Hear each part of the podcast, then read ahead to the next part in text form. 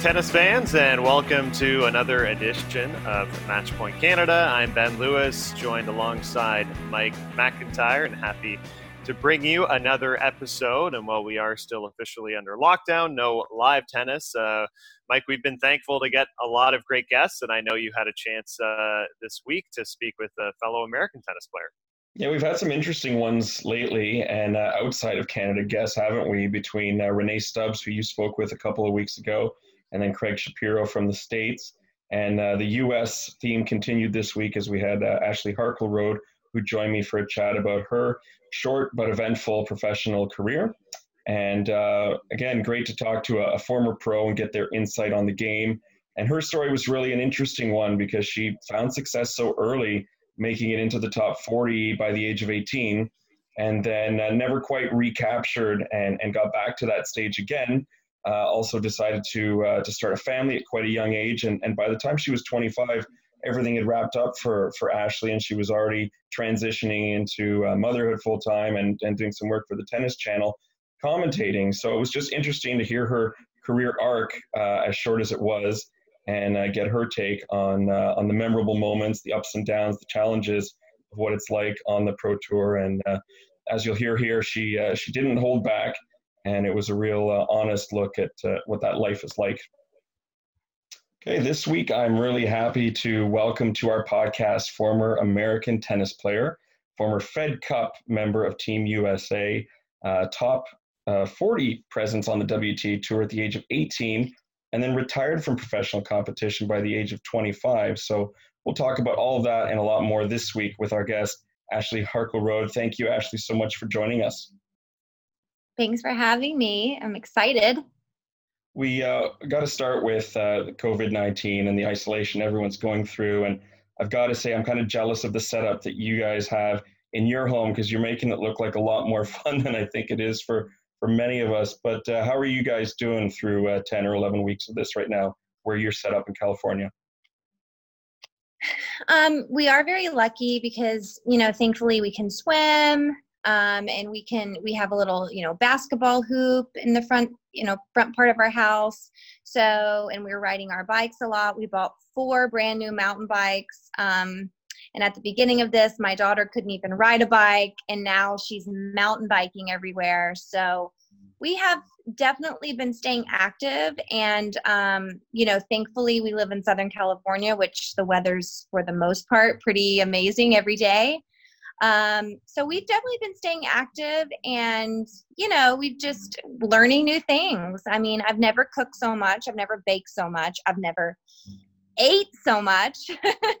you and me both. But, um, but I'm also, we're also staying active. So that's, I think that's the good part. Um, the only kind of uh, frustrating thing for me as a mom is you know my kids are home every day and there's no school and it's not looking like there's going to be school until 2021 quite honestly right so um, I mean, we're in a good routine right now. I I'm pretty um, excited for like summer to start. I guess in terms of like them not having to wake up and be on a Zoom schedule all the time. Me having to keep up with all the Zooms with their teachers and classmates and art class and music and all that that's a little you know that that can be a little overwhelming. Um, but for the most part i mean we're doing pretty well you know? I mean i think the most important thing is we're staying healthy. Yeah first and foremost. I, I can relate to you on a lot of what you said because i'm home with my three kids and uh, the zoom chats and the school work and trying to get a routine with them as well. And and for us at least up here in canada the weather's just started getting better the last two weeks. In fact oddly enough, about two and a half weeks ago, we had like a snowstorm here in Toronto, like a freak snowstorm in May. Oh, wow. very random for us, but uh, uh-huh. definitely, definitely better now. And I got to remember to get on the sunscreen because as I'm looking at myself here on the screen, I can see the last couple of days.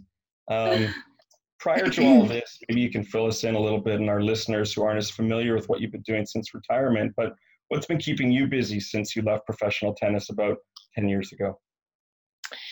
Um, well, at the beginning, when I kind of first uh, left the game, I was still sort of in the game. I was doing some commentating, um, and I was doing playing some exos around the world. Um, I was playing exos with Hingis and Kournikova. Um, and we would go to Bogota, Colombia. We would go to Costa Rica. We went to Venezuela, of all places. So it was, it was, I was, be, I was basically playing on um, an Exos with uh, the Jim Courier. I guess it's called the Champions Tour. I don't know if he's changed the name now, but um, that was keeping me busy for a few years. We would even go to the Cayman Islands. Um, and then that kind of dwindled. My kids got older, which meant I was needed even more, I guess.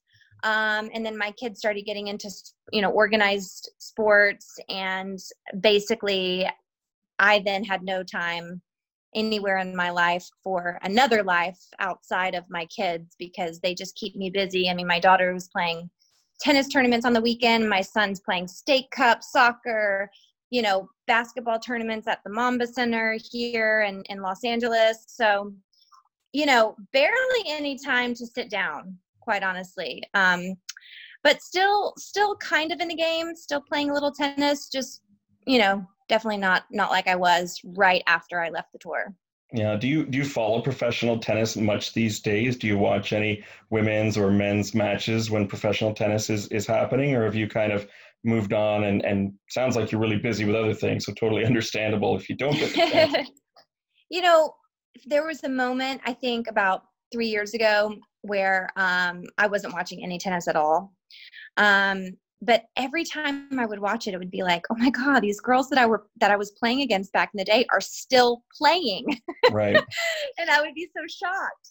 Um, but now it seems like we've made that turnover, and there's like a lot of new players um, in the picture. So I I have to say I keep up with tennis around the quarters or semifinals of Grand Slams.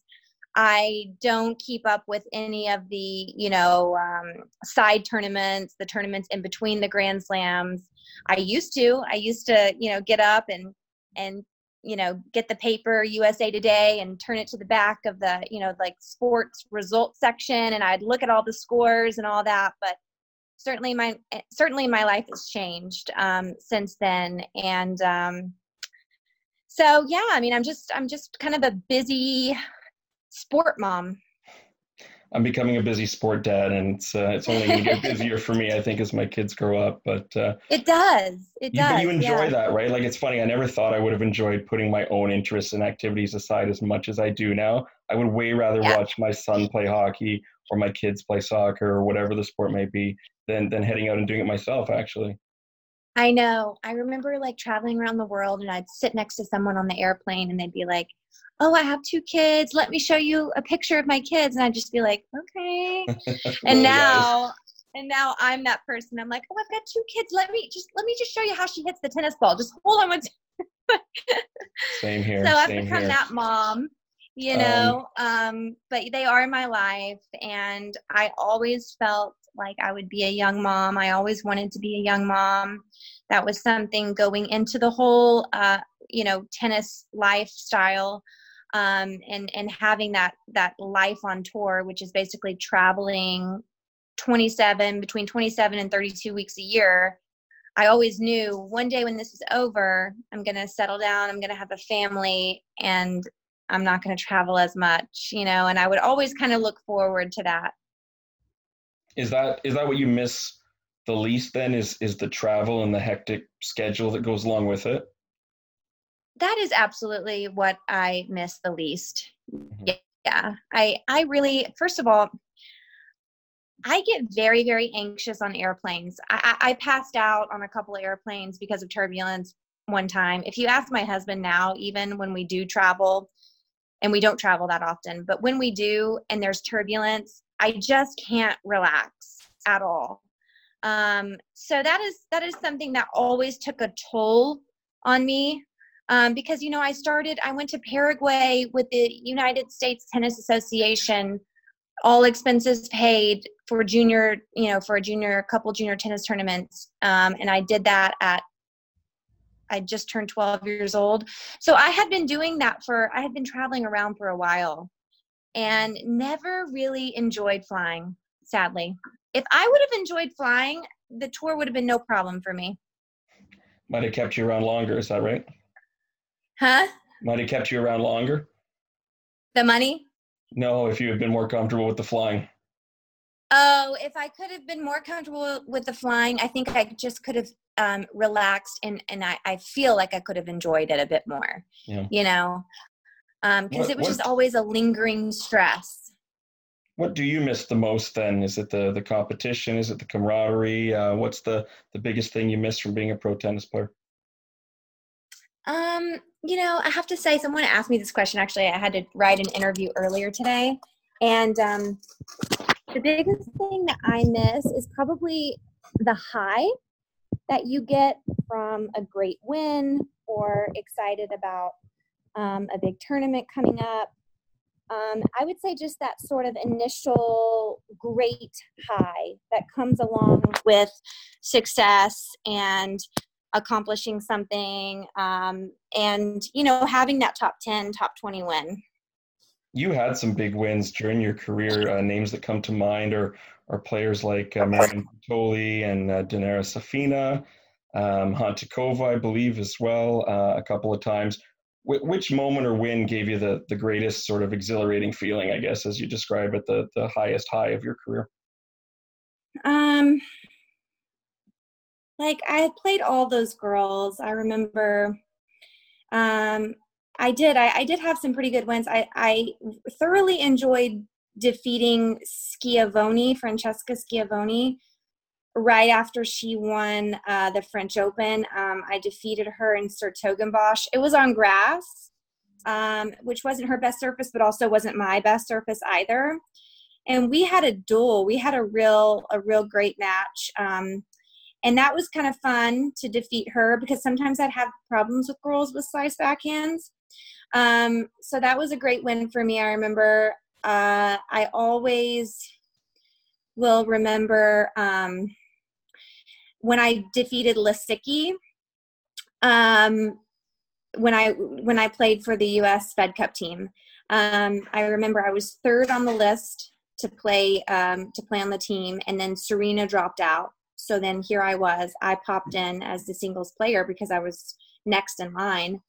Um, so it was Davenport and myself, and um, we played against Germany in San Diego.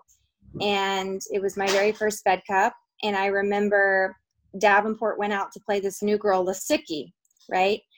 And she lost like straight sets, I think. And I was like, oh crap.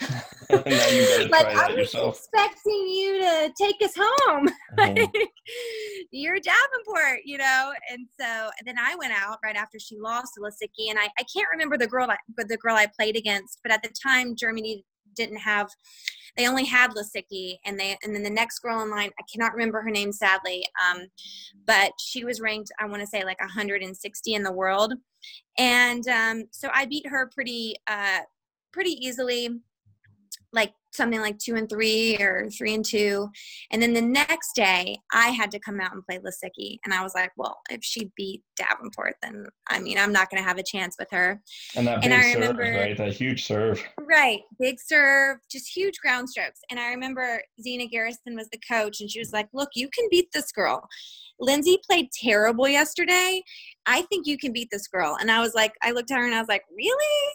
And she's like, I wouldn't tell you that if I didn't believe it. So um, I went out and beat her in straight sets. And the one thing that Zina told me was anytime you get a short ball, come to the net because I actually had some really good results in doubles. I think I won a, a WTA or final at a couple WTA events and then quarterfinals of three different grand slams and doubles um, and i really didn't take it too seriously quite honestly um, but i was pretty good at it and um, and i actually had a lot of fun playing doubles and i think it always every time i play doubles i feel like it always improved my singles game um, because i just became more and more comfortable at the net so I remember when I was playing against Lisicki, Zina Garrison said, Anytime you get a short ball, I want you to hit it and come to the net. I do not want to see you hitting it and backing up. Hit it, come to the net, follow it in, hit the, you know, drop volley. Hit the drop volley. She cannot get up to the drop volleys. And I did it like so many times and I beat her straight sets. And I remember, you know, I had the the American flag in my hand and I was running around the court. So that was a big high for me. That was a really big high. Like movie, movie moments. Right. I was actually supposed to go to um, to Moscow after the Nasdaq, but then I had the my ovary situation, and I, you know, I had to pull out of it sadly. But um, but after that match against Lisicki, um, it was right before Indian Wells in Miami. We played Fed Cup, I guess, right after the Australian Open. And um, I remember after being Lisicki and after kind of having that big confidence boost that I that the you know the Davis Cup, I mean that the Fed Cup match gave me. I remember going on to Indian Wells and you know beating Safina, beating Safarova. I lost to Radwanska like seven five in the third. I was up four one in the third, but I was really starting to know my game went on to um, the NASDAQ, beat Razzano, who was really tough to beat. Um, and, you know, so I, I definitely started finding my groove there um, and had some cool, had some cool wins. Yeah, for sure. But I, I think it was Lisicki and Schiavone. Obviously the Hantuchova win was always great, but, um, you know, I kind of always had Hantuchova's number because she, she was a big hitter, big player, but a little inconsistent. And I was more consistent and I could run down all of her balls. So I don't think she really loved playing me, nor did Safina. I enjoyed going through your uh, WTA page uh, this afternoon, just prepping to speak with you and reminiscing and, and, sort of reliving a lot of those those big victories you had. I mean, it's amazing. It's yeah. been years to me since you've retired. It doesn't seem that long. 2008 seemed to be, you know, if we go back, 2008 seemed to be a year that you were um, making some steady gains. Your ranking was approaching the, the top 50 or so, I believe. And then 2009, mm-hmm. obviously, um, you know, becoming a mom and, and being pregnant. Uh, and then you tried mm-hmm. to come back, or you, you played a few matches in 2010, but I think only three three matches, uh, and then that was it. So, what was it um, when you came back that season that uh, you decided to uh, to call it a career after those few matches? You know, I just felt like I had been doing it for such a long time and you know, I when I got pregnant, this was after I you know, I I had that accident with my ovary. Um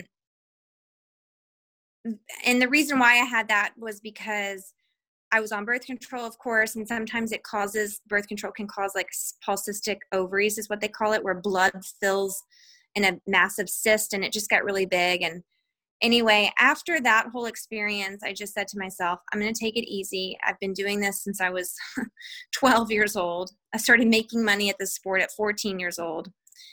I don't even know who I am without the sport. Um, I don't even know what other interests that I like. Um, I've just been groomed to train and, and be this professional tennis player and try and be successful for myself, but also for my family and my agents and my contracts and all that. And I just, I remember when I got pregnant, I was so relaxed and so chill for the most part and just really enjoyed all that time off. I did freeze my ranking because the WTA allows you to freeze your ranking for two years, I think it is, if you get pregnant. They treat pregnancy like an injury. And um, when I came back, it just, first of all, my son was a terrible traveler. Um, second of all, on the WTA tour at that time in 2009, honestly, the fad was to have a baby and come back. That was like the new it thing to do. Dad, before before Serena it. did it, it was uh, you made it cool. Was that it? Uh, yeah, I mean Davenport was doing it. Clijsters was doing it. Sybil Bammer had a kid on tour. I mean, the Bondarenko sisters were now starting to do it, and it was just like, okay, let's have a baby, let's come back. It's as simple as that. But the only person that could really do it well was Clijsters and Davenport. And the reason why is because they had a full blown entourage team slash nannies traveling with them. And I didn't take all of that into consideration. Um, so after about three uh, different jolts to Cincinnati, I think we went to, and then we went to Los Gatos and we went somewhere else it was just he wasn't sleeping in the middle of the night we were traveling too much and i just said you know what? Let's call it a day. And thankfully i guess i could do that because i at this point now i have i have other interests outside of tennis and investments and things. So i guess i didn't have to rely fully on um, you know getting paid by the WTA or prize money or whatever it is. Because um, that transition can be hard when you are uh, transitioning out of a big sport where, you know, this has been your lifeline for so long. And then now what? Now what do I do? Mm-hmm. You know, so. Um, it's probably helpful to have a child or two at that point to be able to sort of occupy you and help that transition right. in some ways.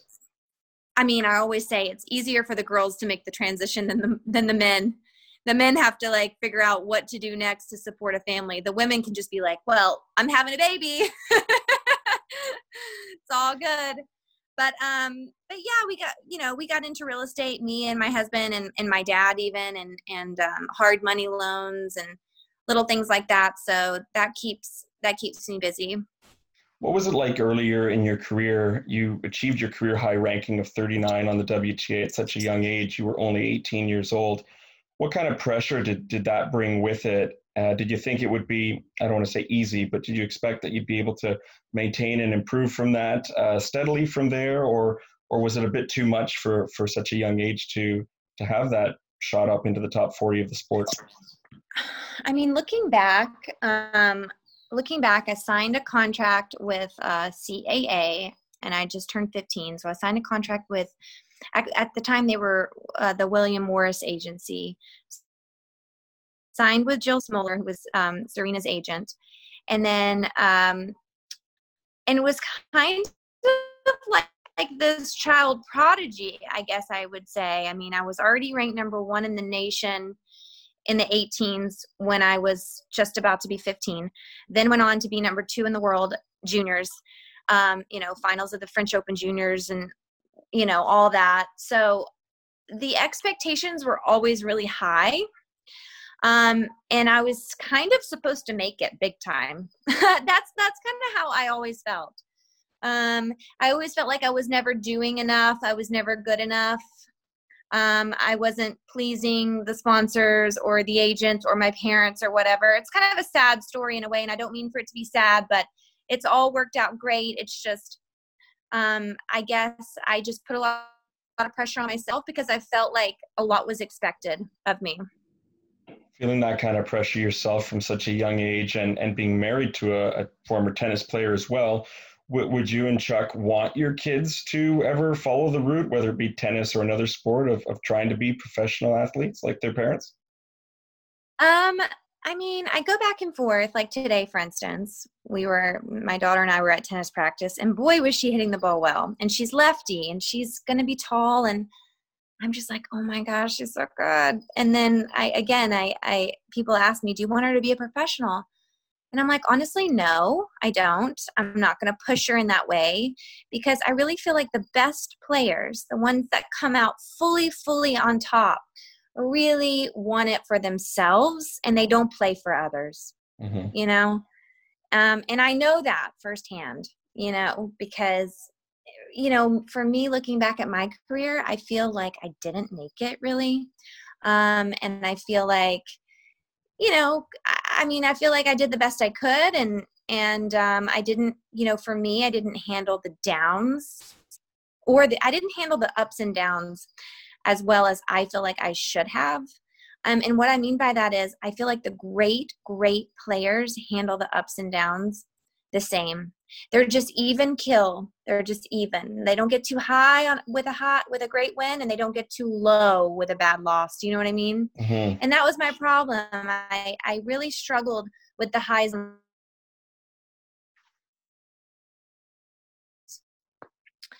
Um, so, you know, would I want my kids to go, you know, would I want my kids to travel around the world and live that lifestyle only if they want to? Yeah, only fair enough. Well, well yeah. said. It's funny as you're saying that and talking about highs and lows. Here I am, never coming close to being professional at anything, and just thinking of my day-to-day parenting, and I'm like, yeah, that's how I feel right now. Is the highs and the lows, and just trying to find that middle ground day to day. Yeah. It's just a, a lesson in life, even. Mm-hmm. Absolutely. Absolutely. And I tell my daughter that too. Like, try not to be so emotional over everything. Like um, um sometimes when you show your emotions it shows weakness. But i want her to be outgoing and tell me how she feels but there's just that fine line where sometimes when you're a professional athlete you really also have to be such a great actress or actor and not show your true feelings outside you know? Yeah. It's funny you should say that because i wanted to ask you and this is a perfect segue about the time that you did show some emotion on the court when you flipped off the uh, photographer at wimbledon oh, who was getting kind of fresh with you courtside as he was snapping pictures and i'm just wondering you know today it seems like so many athletes are trying to hold back the emotion um, and mm-hmm. just keep things so so much in check to the point where I think tennis fans would love to see a little bit more personality and, and whatnot. Um, what was mm-hmm. your take on on that, and and how did you balance that while you were playing? Obviously, a moment like that is sort of a um, one that stands out and is an irregular thing, but. Uh, yeah, well, that, that, was really that was really a very just quick moment. Um, you know, uh, th- that in particular, because the UK press can be so, uh, you know, they can just be a little crude, I guess, at times, and they were back then, especially with the girls. That morning, I had I woke up to my booty on the front cover of the sports magazine. And look, I would have been okay with that. I'm not modest. Look, that's but it wasn't a good picture. that was your it looked like eh? cellulite. It didn't look good, and I was really upset about that. Um, so that was then leading me on, and then later that day, of course, I had to play Sharapova. Um, so I'm already feeling like a little embarrassed at the time because I was super young.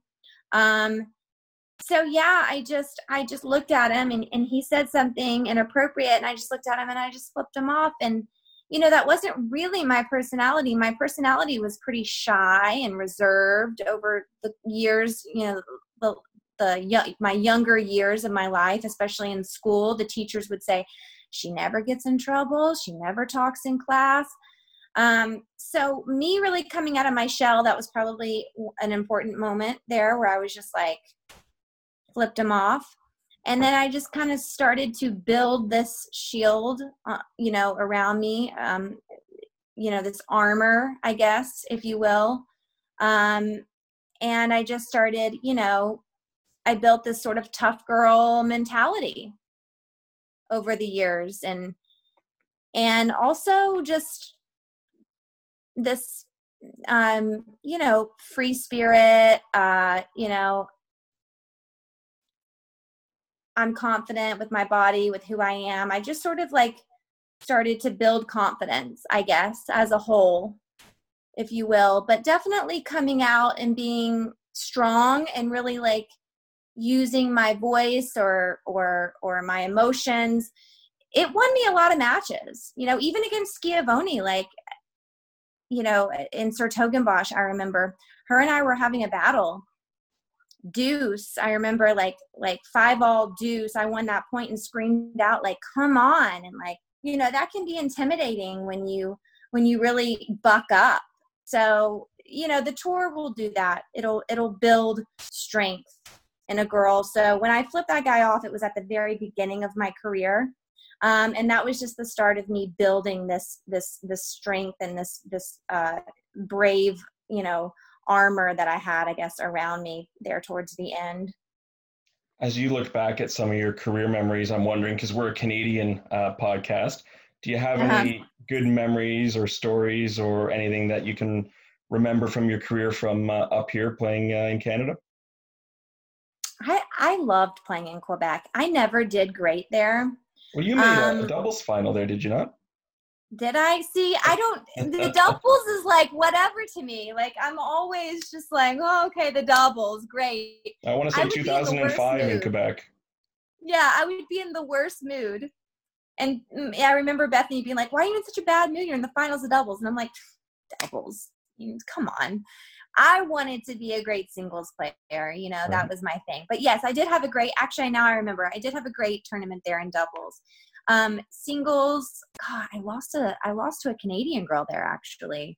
Um, you played a bunch of Canadian women actually as I was looking through, scrolling through, and I wasn't sure what to feel as I'm going through the wins you had, the losses, you know, who am I? But um, I mean, yeah. obviously playing a Canadian tournament, you probably get a few more wild cards and and Canadian qualifiers in there.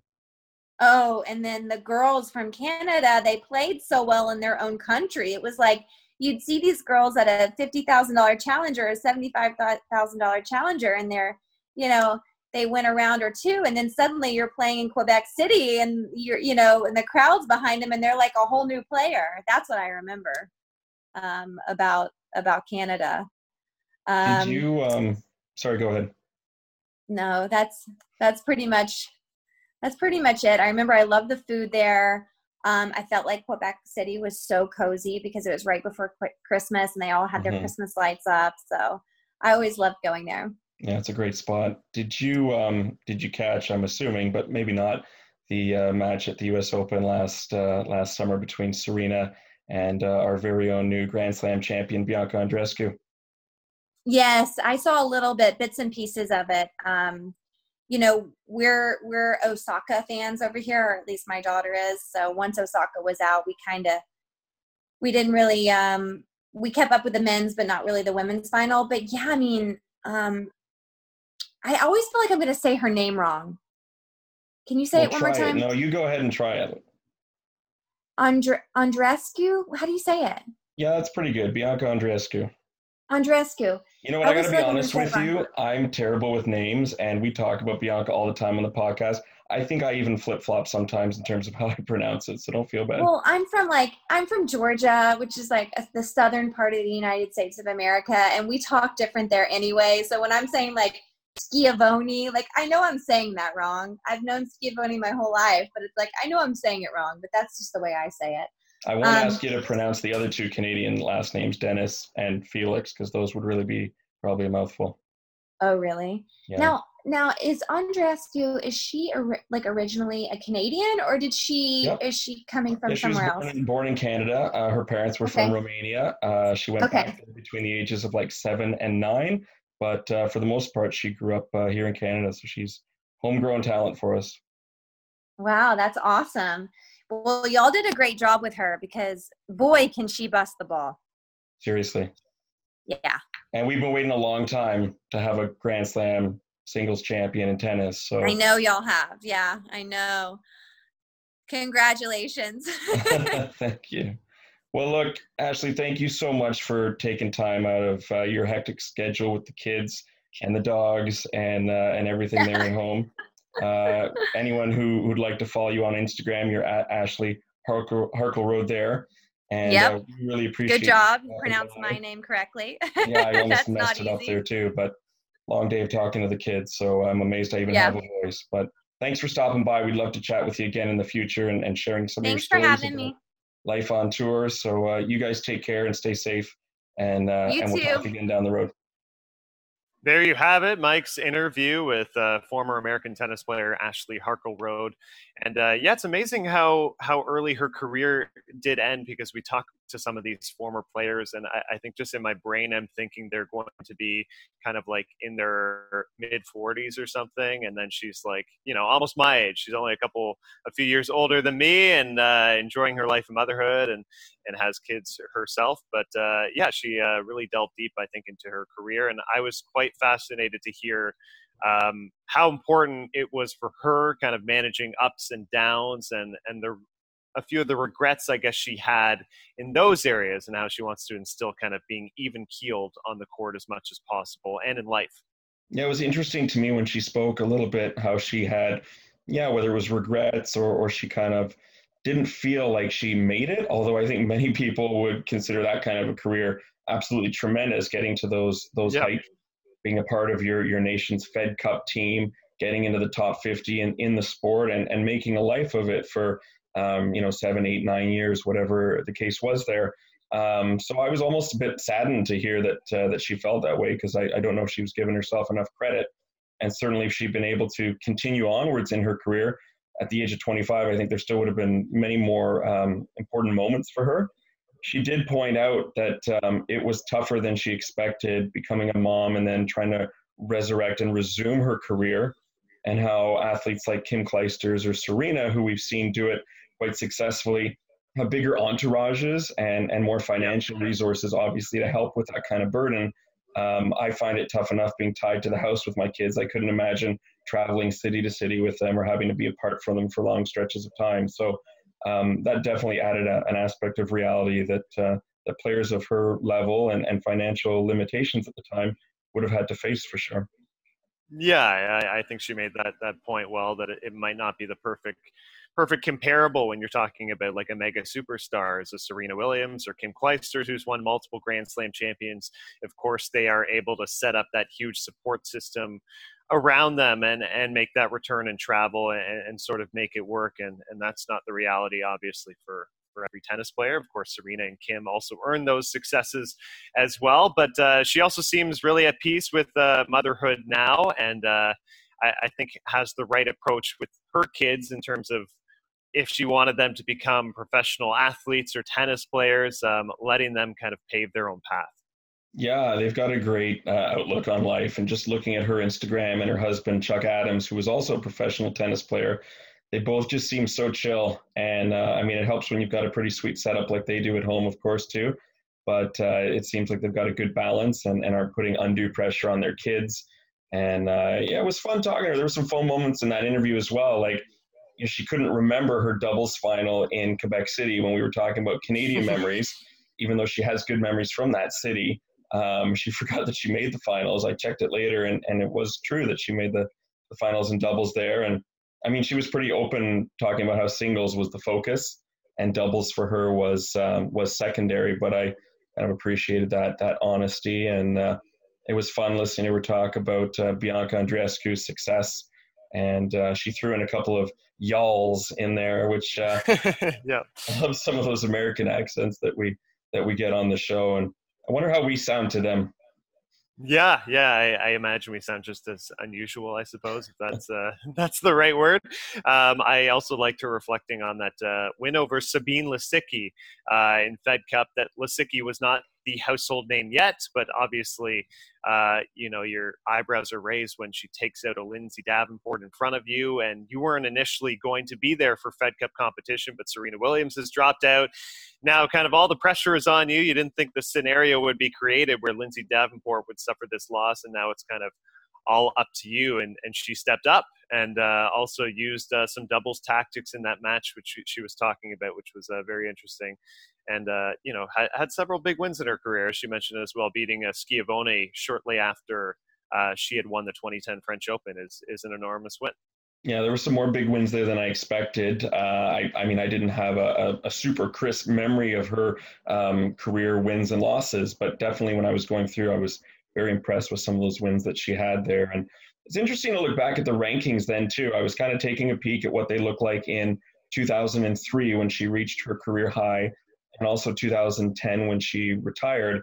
And the one thing that oddly enough, you know, caught my attention was how Serena and Venus were ranked number one and number four respectively in the rankings, both in 2003 and in 2010. So we know that consistency that the Williams sisters had, and they're both still going. Serena inside the top 10, of course, and Venus, it's been a little bit tougher the last year or so. But uh, still, that remarkable consistency that they've had for so long uh, those two. And then you look at all the other American female tennis players during that time, and so many of them have changed and retired. I mean, back in 2003, you had the Davenport and Chanda Rubin was still in there, and then it changes to 2010, and, and 10 years later, um, obviously some some fresh faces in there that that probably give American tennis fans a lot of hope. But it is interesting to look back and see how things have changed, and yet how the Williams sisters are that that constant that are still in there. Yeah, they're they're such a powerful duo that I, I almost feel like when we start up a conversation about quality of American tennis and, and you're focusing focusing on the women's tennis, in a way it's like they're overlooked. It's like, oh well, we, we don't have that many great players and like you, you have probably have the greatest player of all time and her sister who's also a seven-time grand slam champion and and five-time winner of, of wimbledon i mean these types of accolades are you know I, it's going to take a long time until we see something remotely like this i think but uh, when you do go through the rankings right now of american tennis I, I think there is a lot of hope in young players and and then we also see players who are kind of mid mid to late 20s and that that sort of sphere i, I look at a sloane stevens and i think it, it's hard to find as much talent on a tennis court as Sloane right now in the WTA rankings. And obviously, she's she's had downs, I think, over the past year and a half. But uh, her, Madison Keys, uh, and then Coco Gauff, Amanda and Anisimova coming up, I, I think there are a lot of great names for the future and present right now for American tennis. Yeah, they don't have the same mainstay presence in the top 30 as they had back in 2003. When I was looking then, there were 10 American women in the top 30, which is just remarkable. One out of every three. Um, you know, that's that's really high. They had 16 players in the top 100. Fast forward to 2010 when when Ashley retired, uh, there were only two Americans in the top 30, being Venus and Serena, uh, seven in the top 100. So there was a bit of a lull there. And now, if we look at the live rankings, the frozen rankings, of course, you've got five Americans in the top 30 and 16 in the top 100. So they've got they're back to having many more uh, entries in the top 100, and they've got more that are pushing into the top 30. And what I think is encouraging for them is the the young talent that is balancing the the veteran players. I mean, you've got Serena and Venus who are 40 and nearly 40. Then you've got Madison Keys and Sloane Stevens who are in that mid range. But then you've got uh, Grand Slam champion Sofia Kenin, who's quite young. And you've got the two teenagers who you mentioned, Coco Gauff and um, Amanda Anisimova, who are both uh, top 50, or at least Coco is, is close to the top 50 there. So yeah. those two players and Kenin, that trifecta right there, all three of them cause for great excitement. You think of how we feel here in Canada having Bianca. Um, you know, they've got three that I would be super excited about as well right now. Yeah, and I think there are a lot of parallels uh, with the Sofia Kenin and Bianca Andreescu. We've talked about those two. Uh, could that be like a budding rivalry? I think they played three times in 2019. Bianca winning two of them, so they've had some battles on court. And now we have a Leylah Fernandez who uh, is is soaring up the rankings, and I think was ready to crack the top 100 uh, before, of course, our season got paused. And uh, I'm not saying she's Coco Gauff level yet, but uh, American Caty McNally, similar stage, teenager, is just outside the top 100. Um, I, I, would love to see uh, an American versus Canadian sort of tennis rivalry growing on the women's side, which is something we've discussed in the past. Mm-hmm, for sure. Um, one one other thing I want to mention before we move on here is, uh, as I was looking at the top ten from 2010, from 10 years ago, uh, on the WTA website, it still shows their current ages. Um, so uh, okay. I was surprised by what I found, which is the top 10 from back then are all still under the age of 40, which is quite wow. remarkable that even though many of them are, are no longer playing, like Li Na and uh, Schiavone, I believe, is retired now, Dementieva, players like that, they're all still under 40 years old. And you think of the men's tour and the top 10 there, and, and certainly the Grand Slam winners and the big three who are all over 30, and in some cases, approaching 40 like Roger Federer. Uh, what a difference. And you wonder how many of those female players could come back, like a Justine Henin or a Dementieva, and still be pretty competitive because they're they're not you know over the hill yet really when you and maybe it's just my perspective on it but uh, i would say you know being in their 30s still um, still probably capable of hitting some good ball yeah, you're making me think of uh, Caroline Wozniacki retiring at the front end of this year, and then posting workouts on Instagram, uh, and and fellow tennis players saying you're you're way fitter than me. Why did you retire? Uh, we we think you could do so much more in the sport, um, but at, at, the same time, I, I do think players are playing for, for longer periods of time, having longer careers. Um, and in the case of Ashley Harkleroad, who is not the case in that sense. Uh, she mentioned she always did want to have a family and, and did want to be a mother. So I, I think in that sense, uh, she can be uh, proud of what she did accomplish on the tennis court, even if she doesn't see it that way, and, and proud of what her life is right now. Yeah, absolutely. Um, I guess we should probably move along and, and talk about the tournament that should be happening right now that uh, yep. that may still happen later this season. Um, although I I just can't imagine it happening when you look at the news and how things are going and how cases of COVID 19 are still rising in many places. But the, the French Open does seem intent to still uh, happen from September 20th to October 4th and, and with fans as well, um, which is a pretty lofty expectation. But how much are you missing having the second Grand Slam of the year, um, you know, in front of us on TV right now? Yeah, I'm I'm certainly missing it. I feel like French the French Open for maybe a lot of people is one of the more underrated grand slams but in terms of the time difference i, I love waking up in the morning and, and watching some of these great matches on, on clay. Um, I, I, think for most who follow the men's side you, you have that overwhelming familiarity of like this is rafael nadal's house and let's watch and see if someone could possibly dethrone him. And then on the women's side we have overwhelming parity in terms of who might win a Grand Slam. Obviously, players like Simona Halep might stand out as exceptional clay court players.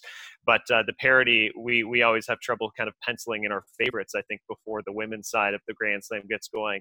Uh, so it, it, really is one of my favorite Grand Slam events uh, of the year, and uh, yeah, I, I'm I'm missing it sorely. It's funny. I don't know if it's because I, I hate playing on clay myself, uh, which is funny because I did I did grow up playing on clay and hard court. Actually, I played more on clay courts. I played on, I mean, green clay or or hard true, right? But right, I was comfortable on it as a kid. But now as an adult, whenever I step on it, I just I don't have my footing and I just don't feel as solid, yeah. and I'm, I'm worried I'm gonna you know pull a muscle or something like that. Um, but to me, when I watch the slams, it's my least favorite. Doesn't mean I don't enjoy it. I mean, I get geared up for the slams like anybody. But uh, I always have that early season excitement for the Aussie Open. Wimbledon is where I fell in love with tennis, so that one's always special to me. And the U.S. Open is the only slam I've been to live, so I, I love watching that one. And it's the final slam of the year, or at least during normal years it is. So the French is the one that's, yeah, not quite as exciting for me, but I always end up getting into it. It is funny not having it right now. Um, this is going to be a, a long stretch between slams. And I just wonder the differences we're going to see with it being held, if it is held in the fall, without a proper lead up. I mean, the clay season usually seems like it lasts forever uh, with all the warm up tournaments, lead up tournaments that are going on, where you see Dominic Thiem and, and Nadal obviously winning so many different ones. How is this going to impact the favorites without having that clay court lead up that they're accustomed to? Yeah, I'm, I'm quite curious about this as well. Like, would this uh, long layoff and not having a clay court season and just jumping into the French Open make uh, Rafael Nadal much more prone to being upset by someone who is just upstart, kind of hitting hard and swinging freely, and uh, anything to, right? can happen. Like it, I, I think so. To be his most yeah. vulnerable, not feeling as you know like he has all that lead in and all that confidence and momentum. Of course, if yep. you're going to take him out, uh, if you're another player, this has got to be your best opportunity to do it. Mm-hmm. No, I agree, uh, and I, I, suppose you could argue that in the sense of taking out another top player like a Djokovic or a Dominic Thiem, obviously, who would be maybe second or third favorite at a French Open in any given season. This would be the time for for some of these other players to uh, be absolutely fearless on the court they they haven't you know watched the past month Nadal win three Masters titles on clay or Djokovic on a 20 plus match winning streak. Um, maybe that aura surrounding a, a, couple of the big three players isn't in effect as much because they haven't played out a calendar season. So, um, as you said though, what is the likelihood of the tournament actually happening in late September? I, I feel like it's less than 50 50 to be honest. Yeah, I would I would say so as well. And and having those fans, I mean, I understand from a financial standpoint needing that money to come in, that revenue, but yeah. I, I just don't see how we're going to be anywhere close to being comfortable. I wouldn't go to a venue like that. As much as I love live tennis and can't wait to see Grand Slam tennis again, there's no way you'd find me in a spot like that. I mean, here in Toronto, no, not this year. People were freaking out about the number of people in some of the parks, like Trinity Bellwoods Park here in Toronto. And if I showed mm-hmm. up at a park like that with my family or even on my own and saw that many people, I'm turning around and I'm I'm out of there, you know. So yeah. who's going to be comfortable putting themselves in a situation like that? And even if you step up your, you know, the hygiene and the cleaning and and all that, that's a big big ask um, to to put on a tournament. And and what liability are they taking on as well? If anything can be traced, imagine if there's some sort of huge outbreak amongst people that that just attended Roland Garros. I mean, it just I don't see how we're going to be there, even though that's uh, you know four or five months away still. No, no, uh, and I really, really don't think it is worth the risk at all. And as you said, if you know, if, if I were in France at that time, of course, uh, I wouldn't be in a pandemic type of season, but this would be the year I tell myself, like, let's just wait. Let's go in 2021. Let's check out this tournament in a couple of years. This year is not the year I would go and attend at all and, and put my health at risk uh, whatsoever. We are going to, and we've seen a little bit of live tennis and uh, announced by Novak Djokovic, actually, that we are going to get a swing of European exhibitions. They're going to go through Belgrade, Croatia, Montenegro, and and Djokovic, who I know has actually been training on a private court, um, he has brought along some top players to, to join him in, in playing some exhibitions. Uh, Dominic Thiem will be playing, Zverev will be playing, Grigor Dimitrov competing, Damir Dzumhur, another name, Viktor Troicki, a fellow Serbian. Uh, so for people, I guess, who need their fix of some live tennis, you can only maybe go through the YouTube highlights so much. Uh, we are going to see it uh, sprinkled in, in, in June, which is nice. Are those are those matches? I didn't read into them too much, but are those matches being held without fans? I guess. Yeah. Correct. Yeah. Now it's interesting. I was watching some of the highlights from from some of those um, little exhibitions that have been going on the last week or so, and I was watching one uh, where Hungarian uh, Fanny Stollár and Martin Fucsovics were playing doubles, and I was shocked at the end as they were showing. You know, I was expecting like a virtual handshake or an elbow bump or something, but they all shook hands and high fived. I even think there was a hug in there, and I was like, "What am I? What am I seeing here? Like, is this actually That's... happening?" And maybe they just didn't think about it, and you know, the tennis match is over, and they're so accustomed to going to the net and doing that. But I was kind of shocked at the um, you know disregard for just all the measures that we're taking these days. So as these tournaments begin to uh, to take place, you hope that the players are being smart about it and not um, taking unnecessary liabilities that, that could result in in this all uh, you know going back to, to square one. Yeah, and I, I should take the time to point out that Tennis Canada has all these sort of measures of court rules and, and etiquette to specifically follow during COVID 19 and in terms of social distancing. If you do have tennis balls, mark your balls, and, and you shouldn't be picking up tennis balls that belong to some somebody else who might be playing on a court beside you. But you can you kick their be, balls.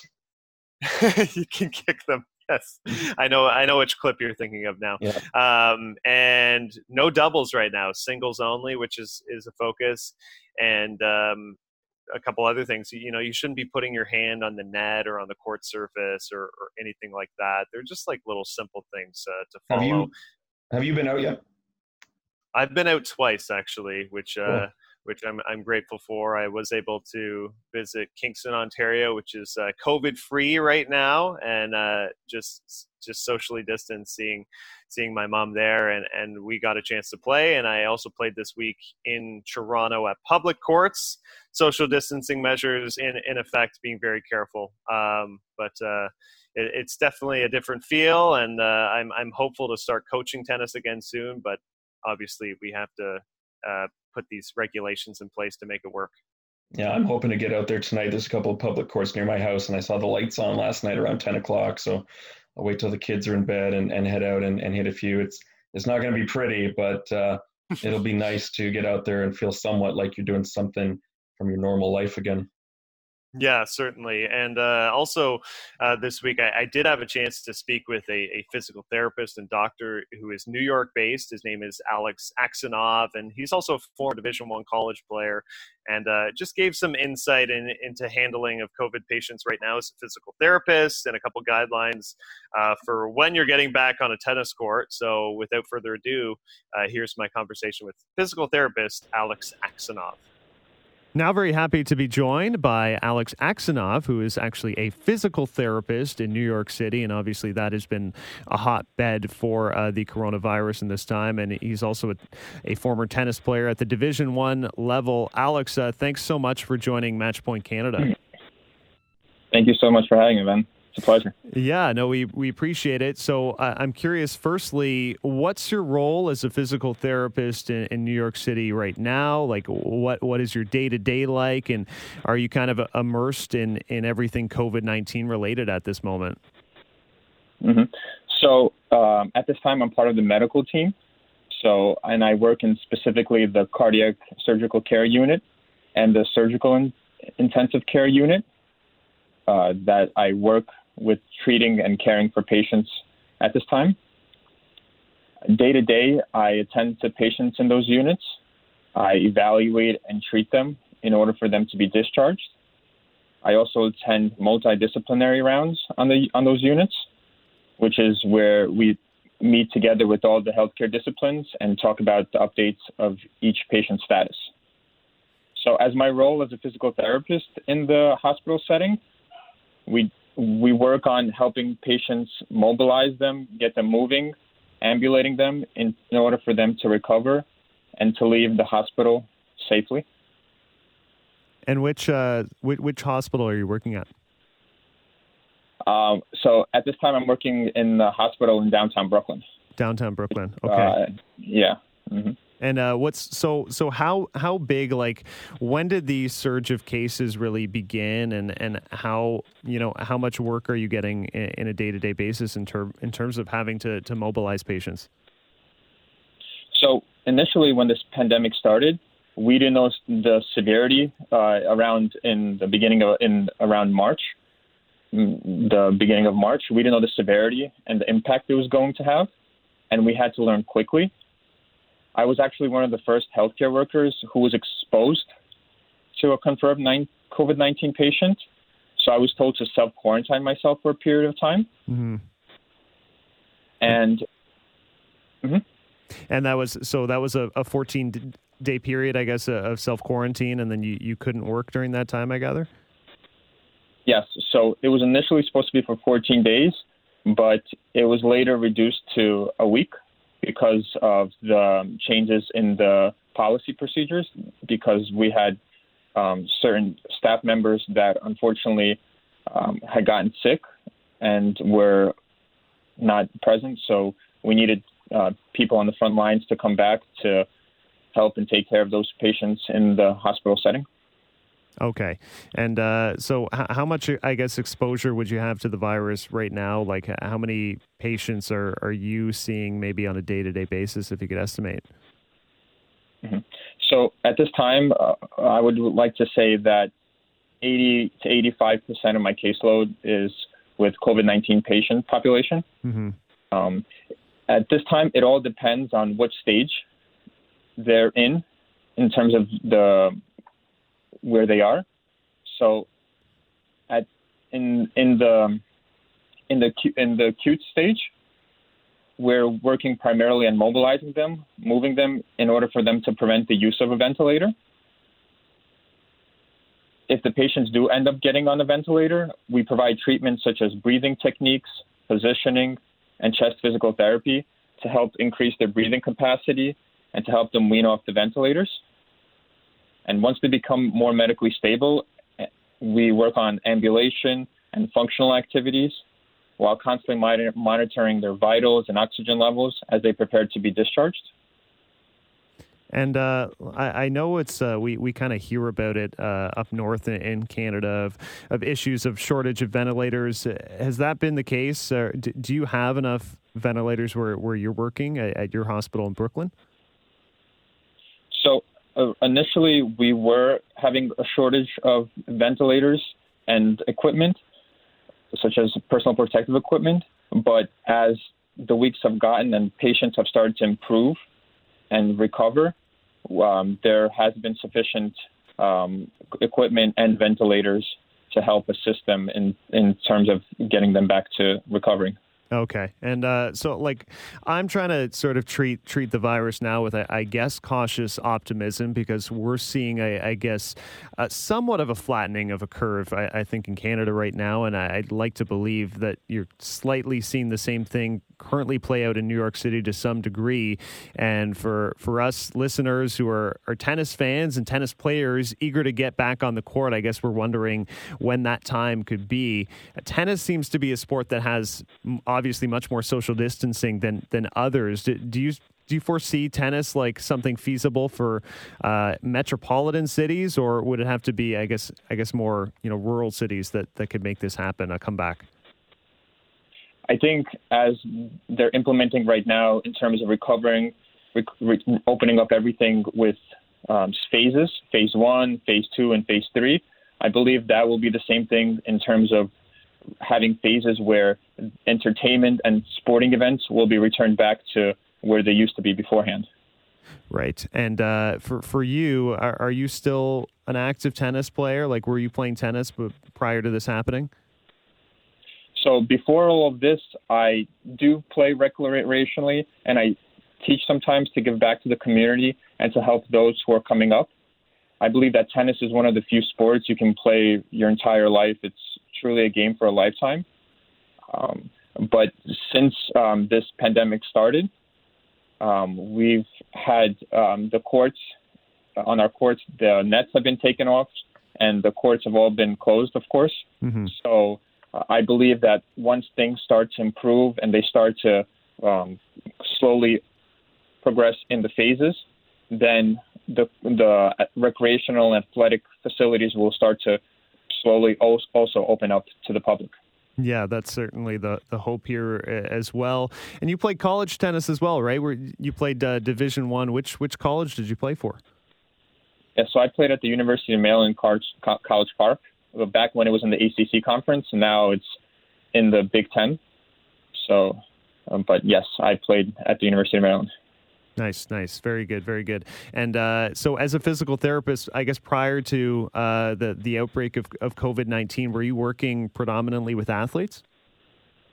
So I primarily uh, worked in the hospital setting, in the same unit, in the cardiac intensive care unit, where I primarily dealt with patients who had um, complications from cardiovascular issues, such as shortness of breath and, mm-hmm. and um, falls and um, also in the intensive care unit as well, where patients who are in very critical and difficult shape who are um, who are there. Um, but outside of the hospital, I am the owner of a Stay Active Physical Therapy, where we provide individual, individualized and comprehensive treatment plans to help relieve those of their pains, such as recreational tennis players to help them get back to their normal activities without using injections, medications, and imaging. I, I think for a lot of us right now, and uh, we're, we're doing our best, like within quarantine, to stay physically active. And, and I think heart health is something that's so crucial. Uh, would you have any tips, I, I guess, for, for people who are stuck at home uh, in terms of how they can stay healthy, maybe how they can boost their immune system? Yes. Yeah, so at this time, the best thing people can do is, of course, um, perform proper hygiene, such as washing your hands, not touching your face. Secondly, I think it's a great time for people to take care of their own bodies and practice self care activities. We unfortunately have seen that patients with underlying medical conditions have a much tougher time. So people should control their diet and sleep on a regular basis to minimize risks to themselves and others around them. Also, they should make movement a priority performing activities such as walking, cycling, stair climbing. I know the Peloton is a very popular piece of equipment now. Mm-hmm. Um, they can people can get creative with equipment such as body weights, cans, jugs, as long as they don't break nothing that they break, and they can attempt to make workouts challenging, um, from changing resistance, repetitions, rest breaks, and also I think that performing mindful activities such as deep breathing, meditation, Listening to music is also beneficial. And lastly, we should all focus on the positive parts of our lives and main, con- maintain connection with loved ones. Yeah, uh, so so crucial. I, I, guess last question before I, I let you go, uh, because it, it's got to be a stressful time for you uh, working working alongside these patients in in a, a chaotic hospital day to day. How are you, I guess, managing your stress levels, and and how are you sort of make making sure you're coming out of this healthy and okay? Yeah. So initially, I was quite worried, and it was a difficult period of time. You go through a lot of different emotions with so many unknowns with this virus. But um, during my quarantine, self quarantine, I took care of myself. I continued performing proper hygiene, controlled my diet, sleep, and made movement a priority.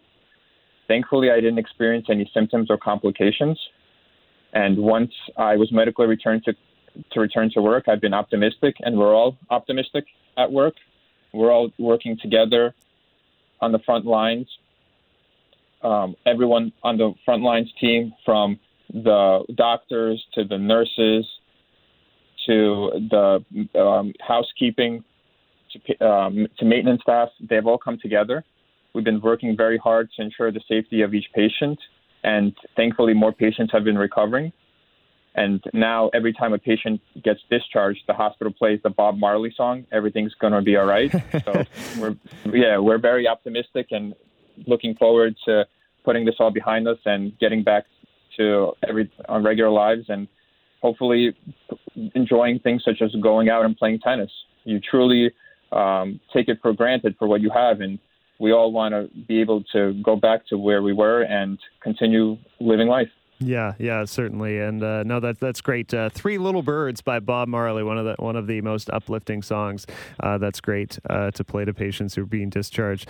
Alex, thanks uh, so much uh, for for joining us on Matchpoint Canada and telling us a bit about your role in a downtown Brooklyn hospital. And, and thank you so much for all the work that you're doing on the front lines, helping us all out. Thank you so much. There you have it. Just a, a, few sort of measures to to follow in place if you are getting back on the tennis court playing tennis. Uh, be safe out there.